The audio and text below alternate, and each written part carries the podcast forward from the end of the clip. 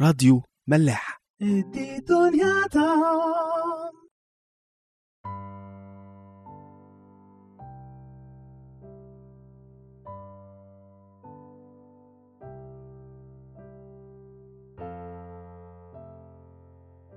مساء الخير واهلا بيكم في حلقة جديدة من عيش وملح.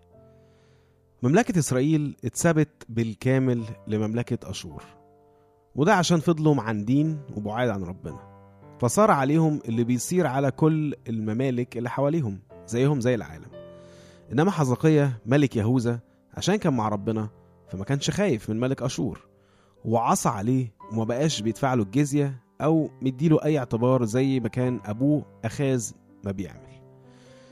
بس طبعا سنحريب ملك أشور ما سابهمش في حالهم إنما هاجم مملكة يهوذا.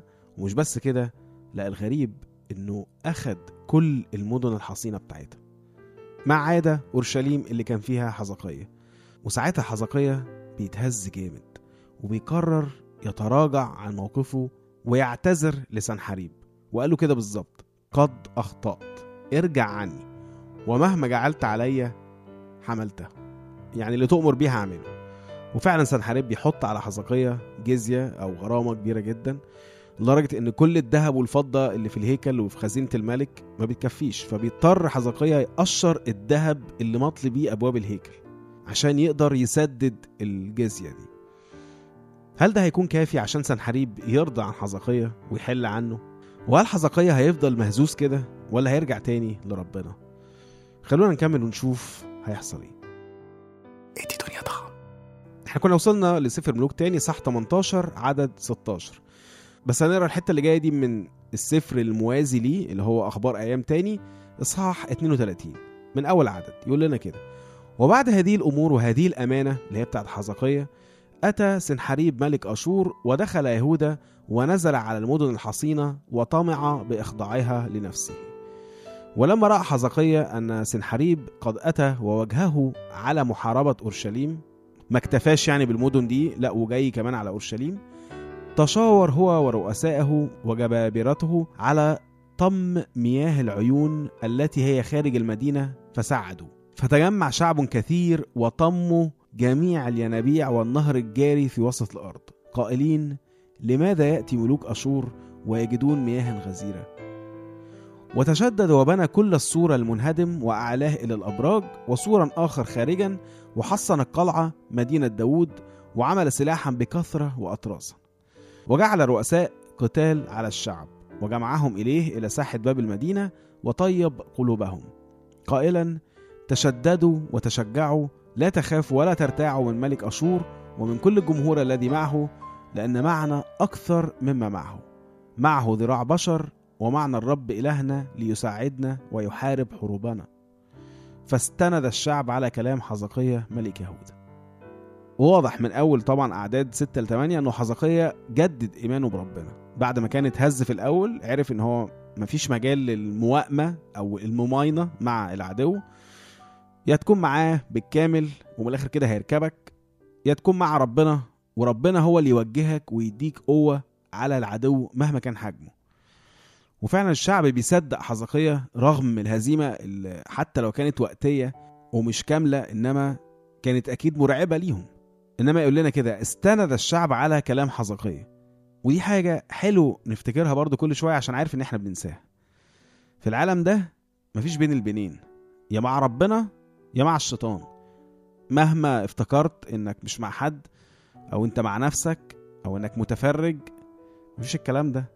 يا معاه يا ضده.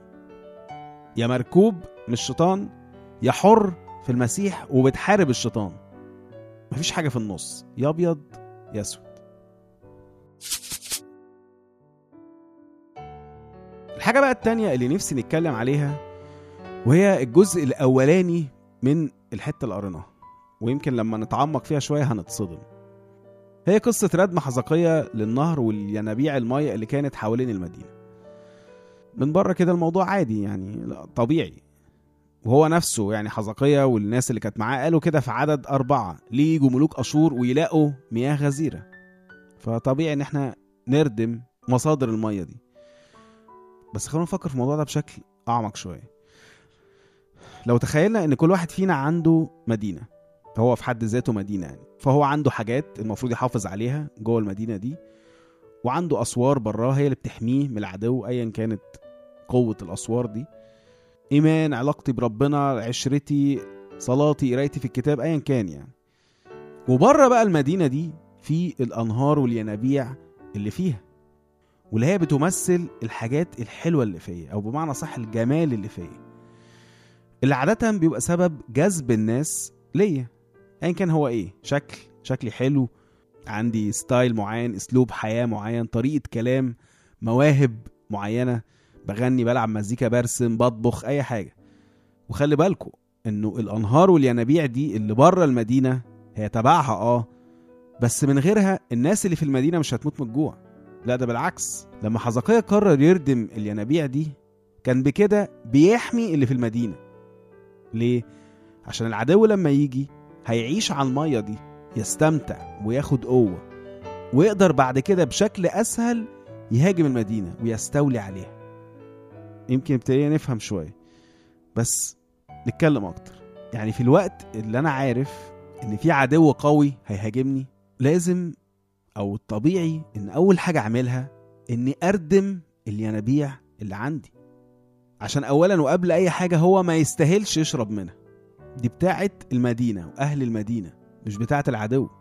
وثانيا إنه بشربه من الينابيع دي هيكون أقوى وأقرب للاستيلاء على المدينة بتاعتي.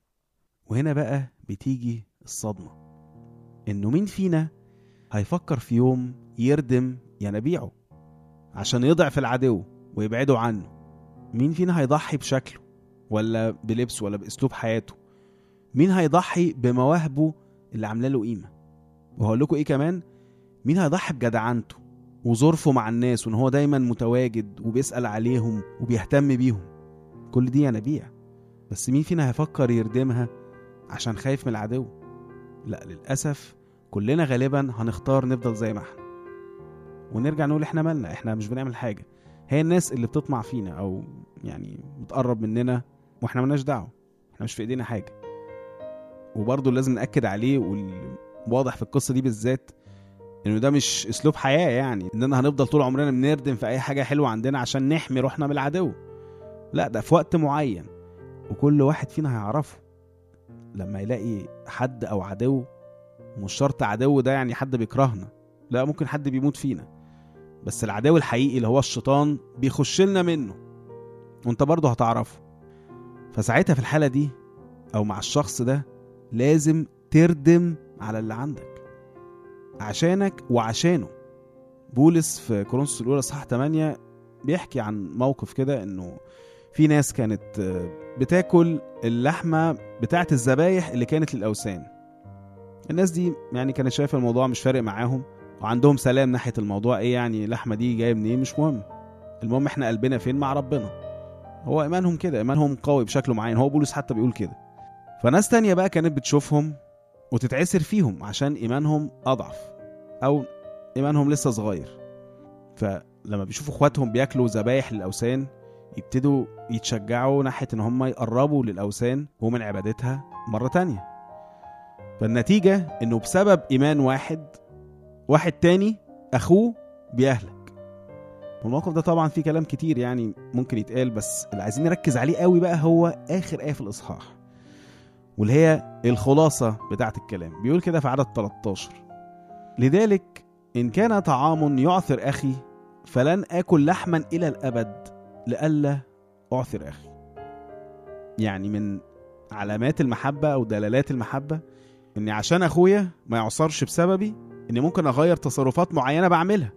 حتى لو أنا مؤمن إن ما فيهاش حاجة ما فيهاش حاجة غلط بس أغير عشان خاطره. فتخيلوا بقى إن أنا في مرحلة معينة مش أنا بقى باكل لحمة فبعصر أخي لا ده أنا اللحمة نفسها.